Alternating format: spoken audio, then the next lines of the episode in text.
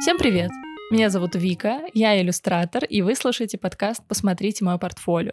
Еще в детстве я хотела стать художником, но смогла я это сделать только после 26 лет, когда решила бросить старую работу и начать что-то новое. Время шло, у меня что-то получалось, что-то не очень. Об этом я рассказывала в подкасте. И в этом году я решила снова кардинально изменить жизнь, и теперь я в другой стране. Этот подкаст — мой личный аудиодневник, в котором я делюсь страхами, переживаниями, успехами и неудачами. Сейчас все максимально неопределенно, и я понятия не имею, что будет дальше, и получится ли у меня быть действительно профессиональным художником, зарабатывать на этом деньги и быть полноценным фрилансером. Давайте вместе посмотрим, что из этого получится. А если меня слушают потенциальные заказчики, то посмотрите мое портфолио.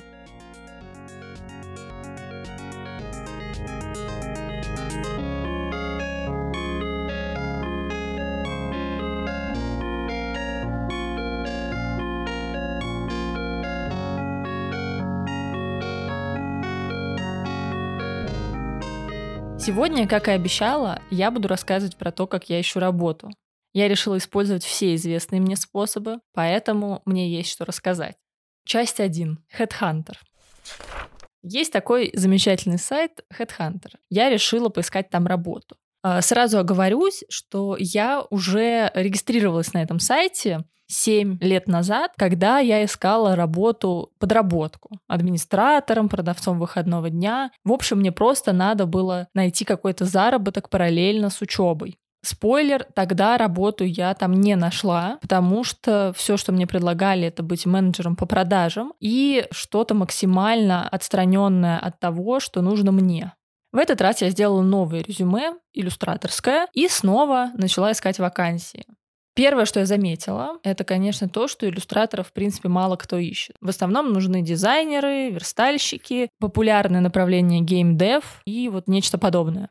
Мне, к сожалению, ничего из этого не подходит, и я даже успела пожалеть о том, что я все-таки не дизайнер, а иллюстратор, потому что хоть я и могу работать с фотошопом, что-то верстать, но все равно у меня довольно много пробелов. В этой области я супер джуниор. Во-вторых, мне не очень это интересно. А Еще второй момент, что несмотря на конкретный запрос, например, иллюстратор или хотя бы художник, HeadHunter почему-то выдает и совсем другие вакансии. Видимо, как-то там работают, может быть, теги, скрытые слова или что-то еще. Чуть ли не продавцом предлагают быть, когда ты четко написал художник, иллюстратор.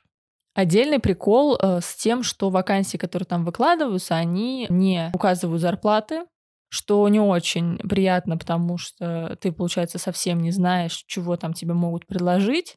Не хочется натыкаться на ситуацию, где ты откликнешь на вакансию, все прекрасно тебя возьмут, а окажется, что там зарплата ниже прожиточного минимума. Художников часто не очень ценят, и надо уметь доказывать, что ты способен и заслуживаешь зарплату выше. Итак, я нашла несколько вакансий, подходящих более-менее, а, стала откликаться.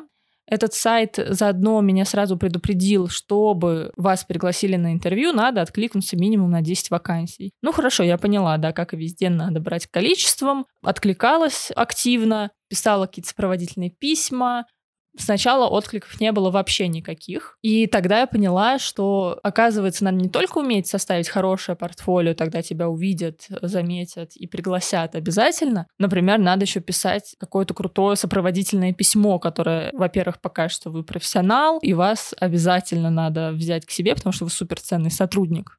Я не очень понимаю, как это надо делать, но, тем не менее, я не отчаивалась, и я решила подаваться и на смежные вакансии, потому что было понятно, что конкретно иллюстраторов не так много надо.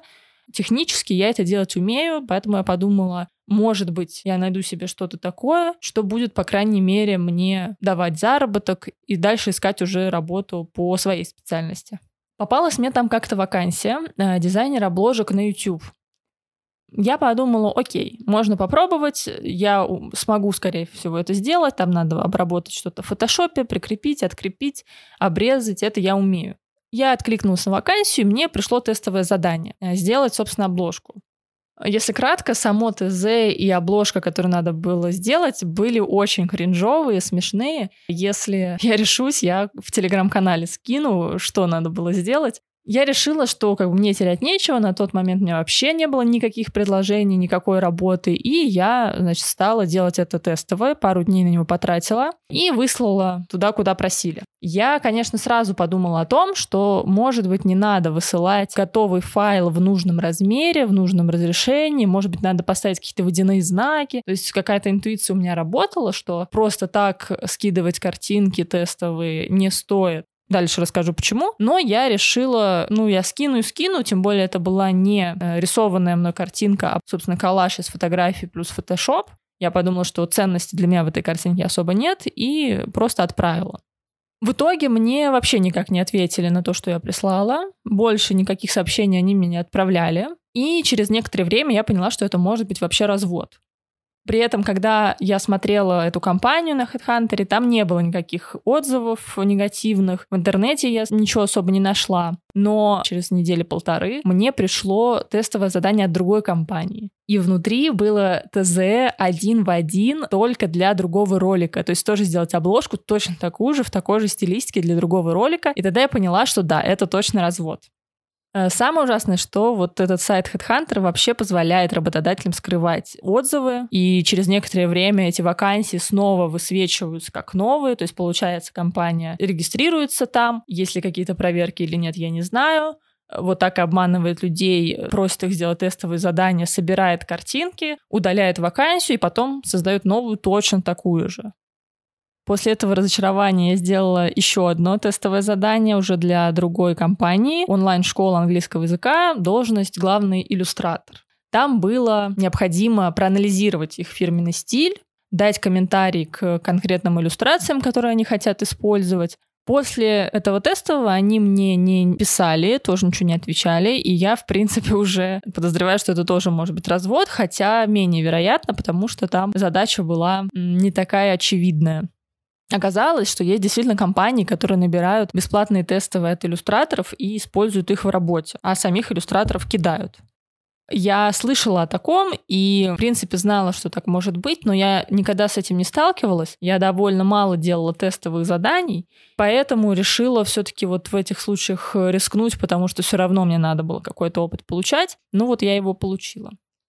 Кстати, в иллюстраторской среде и сообществе советуют делать только платные тестовые, как раз для того, чтобы обезопасить себя от пустую проделанной работы и обезопасить себя от таких обманщиков.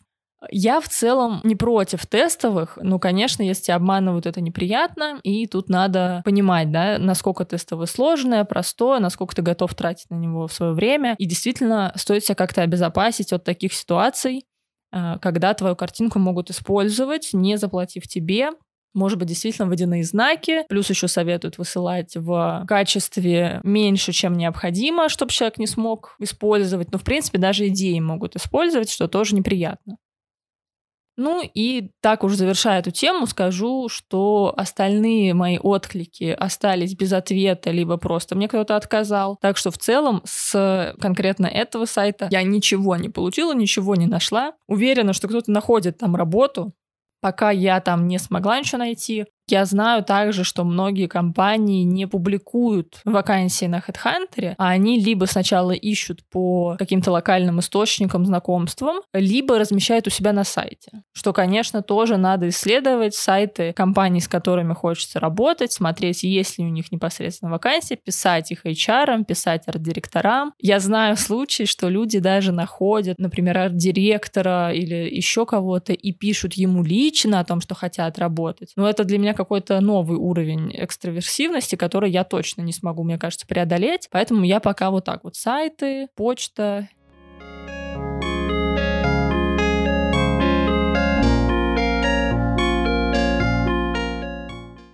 Глава вторая.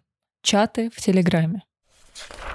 Значит, посчитаем. У меня сейчас в Телеграме есть 19 чатов, где я пытаюсь искать работу. Большая часть из них, правда, мне вообще никак не помогла, потому что там много смежных профессий, опять-таки в основном дизайнеры. Но я все равно не теряю надежду и периодически это все дело мониторю. Какие особенности у чатов? Что сразу бросается в глаза, это то, что заказчики там часто мало платят.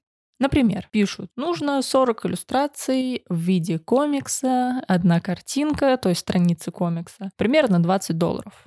Это, конечно, не 5 долларов за картинку, но все равно это очень мало. С учетом того, что обычно заказчик просит при этом крутую стилистику, скилл, сжатые сроки и может еще мучить правками до бесконечности. То есть в целом это действительно очень мало денег. Самое плохое в этих чатах, как, кстати, в биржах фриланса, это то, что там очень большое предложение. Людей, которые ищут работу, очень много, намного больше, чем самой работы там есть на одну вакансию вот с подобным бюджетом в 20 долларов выстроится человек 15, и все равно будет, получается, целая очередь. А если бюджет побольше, то и ажиотаж еще больше. И создается ощущение гонки, что надо побыстрее написать заказчику, побыстрее предложить выгодные условия, тут же и демпинг может быть. Это все неприятно. При этом, опять же, из-за большого потока запросов на поиск такой работы, заказчики иногда вообще не отвечают, потому что им прислали 100 сообщений, они разгребают первые 30, за это время уже находят себе исполнителя, но остальные сообщения просто не читают, потому что у них, например, нет на это времени. Это нормально, но вот такая особенность чатов, она, конечно, меня немножко напрягает. И здесь опять мы возвращаемся к вопросу самопродажи. Надо написать письмо так, чтобы человек сразу понял, что ты профессионал и что ему повезет с тобой работать. Например, я недавно узнала, что, оказывается, нельзя писать в конце письма «буду рада обратной связи». Вы в этом случае в позиции слабого, чего-то там ждете от кого-то, а надо, как говорится, быть сильным. И, э, по-моему, решение этой проблемы было таким, что надо в конце э, сразу задавать вопрос и, например, что-то написать вроде «когда начинаем работу», не знаю, действительно ли это так или нет. Я стараюсь теперь делать э, такие какие-то штуки и писать так, как надо. Хотя до конца я всех секретов еще не поняла. Еще есть распространенное мнение, что надо как можно больше узнавать про проект заказчика, расспрашивать, а что здесь, а что там, в чем он состоит, интересоваться максимально, быть вовлеченным, показывать эту вовлеченность, и тогда заказчик сразу к вам потянется. Тут есть нюанс, что иногда сидит, например, какой-нибудь менеджер, который опубликовал эту вакансию, и он пока просто собирает информацию, и не всегда он хочет много общаться. Иногда я слышала так, другой совет, что наоборот человек хочет увидеть, я работаю столько-то, мое портфолио, вот мои, там, не знаю, реквизиты. То есть какая-то краткая сжатая информация. Не знаю, насколько это правда или нет. Стараюсь искать какую-то золотую середину и интересоваться, и сразу рассказывать максимально про себя, что могу. И заодно в чатах, например, я стараюсь присылать не только ссылку, а еще небольшой коллаж из своих основных работ, из тех работ, которые по тематике подходят чтобы человеку не надо было переходить долго по ссылке или стать э, мой Behance. Так он сразу увидел, например, 9 картинок, посмотрел и понял, что-то ему примерно приглянулось или сразу нет. Если сразу нет, он точно поймет, что сотрудничать мы не будем. Если его уже зацепили картинки, тогда он изучит подробнее, зайдет, например, на э, ссылку по портфолио и, возможно, мне ответит, и, возможно, мы будем работать. По поводу ответов. Я откликалась тоже довольно часто на такие заявки. Иногда ничего не отвечают, но пару раз мне все-таки ответили. Сначала была такая история. Мне ответила девушка из фирмы, которая хотела сделать календарь для своих сотрудников на следующий год. При этом они предложили сделать тестовое задание в виде эскиза к одному из месяцев календаря. Стилистика там была утверждена, я написала, что я в такой стилистике работаю, но когда я увидела комментарий про тестовое, я сразу внутренне закатила глаза, потому что подумала, что это опять же может быть развод, не хочу тратить время на тестовое, но решила ответить так, что сделаю тестовое платно, по предоплате 100%. Я подумала, что после этого сообщения они сольются, потому что в моей голове мне уже казалось, что все обманывают. Но, на удивление, они согласились и оплатили, перевели предоплату, и мне пришлось сделать это тестовое. Э, при этом я допускаю, что и в этом случае они могли набрать тестовых, платных, бесплатных, но все равно получается, например, дешевле, чем полноценную работу иллюстратора оплачивать и собрать из этих картинок календарь. Ну, либо я уже просто потеряла веру в человечество, и не все такие ужасные. Я хочу на это надеяться, на самом деле. Э, мне в итоге заплатили за тестовое, но я не подошла им, как они сказали, что они выбрали другого иллюстратора. Это ок, тем более, что то, что я должна была выслать, была не полноценная иллюстрация, а эскиз, без э, проработки. Потратила на этот эскиз я где-то часа полтора. Ну, собственно, мне их оплатили, это было здорово. В чатах есть еще одна проблемка. Это то, что люди, которые туда пишут, часто очень кратко описывают свою задачу. Например, вплоть до одного предложения. Нужен дизайнер, пишите в ЛС. Ищем аниматора, кидайте портфолио. И это тратит лишнее время, на самом деле, и их, и исполнителей, потому что если ты просто пишешь «ищем иллюстратора», никто не понимает, в какой стилистике, для чего, какие сроки, подходит ли ему эта задача или нет. Если сразу эти штуки описать, то вероятность того, что напишет человек совершенно неподходящий, она уменьшается. И когда я вижу заявки, где заказчик сразу прикрепил картинку «мы хотим вот так», для меня в 90% случаев задача решается быстро, потому что я вижу, ага, так я не рисую, все, я не буду откликаться, зачем мне это надо? И точно так же для них это проще, потому что не надо разгребать все эти заявки от кучи неподходящих кандидатов. Здесь я хочу похвалить именно иллюстраторские чаты, которые тоже часто выкладывают вакансии, потому что э, ребята, которые модерируют эти чаты, обычно тоже иллюстраторы или дизайнеры, они понимают эти проблемы со стороны исполнителя в том числе, и они требуют от людей при подаче заявки на поиск иллюстратора определенные требования, чтобы вы сразу прикрепили стилистику, чтобы вы написали э, по срокам и желательно бюджет, то есть куча подробных штук, которые действительно упрощают жизнь. В этом плане ребята молодцы. Плюс, опять же, в чатах могут быть обманщики. К сожалению, ребята-администраторы точно не могут проверить всех потенциальных заказчиков на добросовестность. И они тоже часто предупреждают, ребята, заключайте договор, берите предоплату, потому что мы не знаем, любой заказчик, даже который выглядит адекватным, может оказаться обманщиком. Так же, как и исполнитель, но мы тут, тут с вами обсуждаем со стороны, собственно, художников, поэтому мы говорим про то, как обезопасить себя.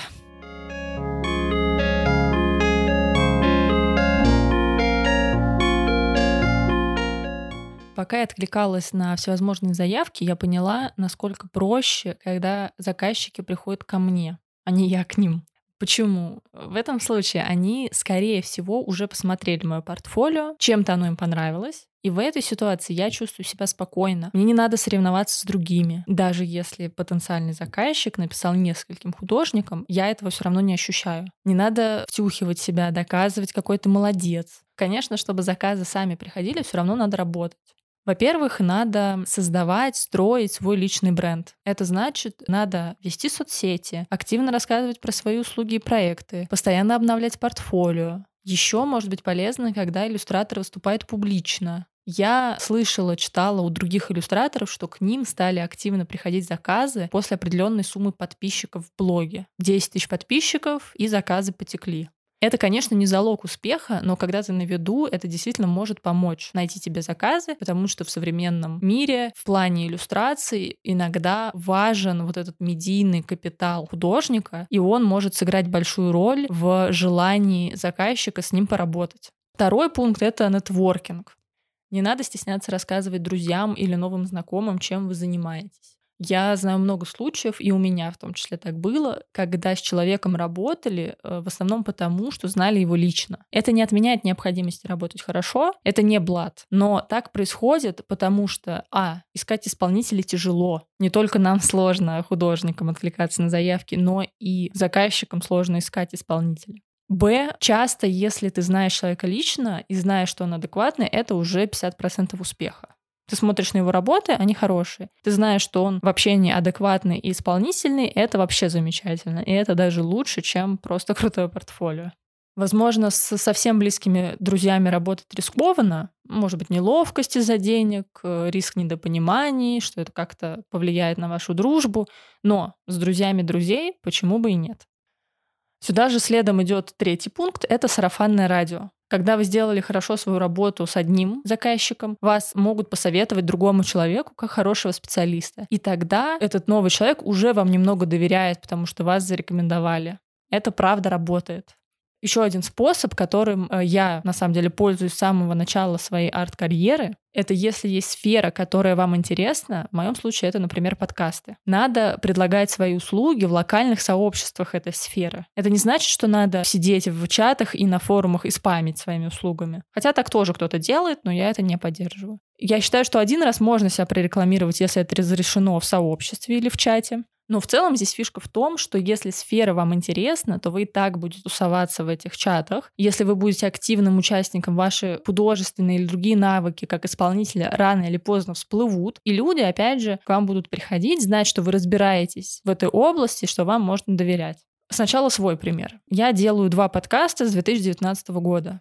И я на сегодняшний день сделала более двух десятков обложек для подкастов для других людей. Почему так произошло? Первое, я была в этом сообществе с самого начала, я вступала в чаты для подкастеров. Второе. Я понимаю принципы подкастинга, я понимаю, как должна выглядеть обложка, я постоянно исследую новые подкасты и смотрю, чем мне нравятся, а не чем они не нравятся. Третье. Я успела обзавестись какими-то знакомствами в подкастерском сообществе, что мне помогает. И э, в самом начале этого пути я сделала пару обложек и запустился сарафан, потому что люди советовали меня другим, видели, что у меня уже есть кейсы выполненных обложек для подкастов и обращались ко мне. Второй пример э, более абстрактный. Допустим, вы любите собак, состоите в собачьих чатах, ходите на мероприятия, в зоомагазины и так далее. Что вы можете делать? Например, вы можете милые портреты собак рисовать, и э, хозяева будут их покупать для себя, распечатывать или хранить как онлайн-аватарки. Еще вы можете делать иллюстрации для зоомагазинов. Вы можете делать коллаборации с приютами для собак. Сейчас есть даже адвент-календари для собак. То есть, на самом деле, сфера очень обширная. Я назвала только самые простые примеры, которые пришли мне в голову. Вывод из этого всего такой, что работу можно искать не только в издательствах и компаниях, и не только активным поиском, но и вот таким пассивным поиском, нарабатывая свой личный бренд и делая так, чтобы люди сами к вам приходили, слышали про вас, интересовались вашей работой. И это действительно э, тоже хороший способ, потому что тогда вам не надо активно участвовать в этой гонке за заказчиком.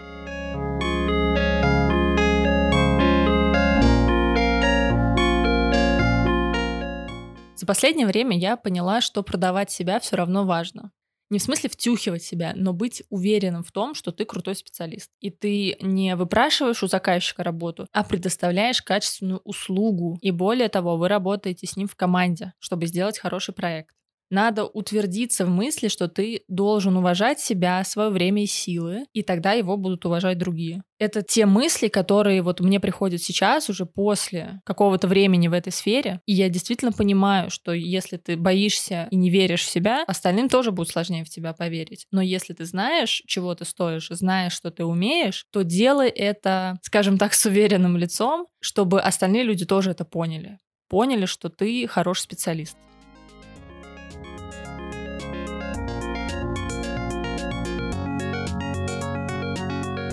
Друзья, спасибо, что вы слушали этот эпизод. А, я все так же надеюсь, что у вас все хорошо.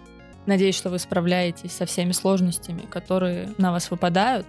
Про подкаст могу сказать, что если он вам нравится, вы можете также подписаться на телеграм-канал, посмотрите мое портфолио. Если вы хотите что-то спросить, сказать, вы можете написать или э, выслать аудиосообщение в телеграм-бот, AskVikaBot. А, я все читаю, слушаю, и если будет что-то клевое, я это добавлю в новый эпизод подкаста. Также, конечно, можете ставить лайки, комментарии, все, что хотите и где хотите. И скоро услышимся. Всем пока!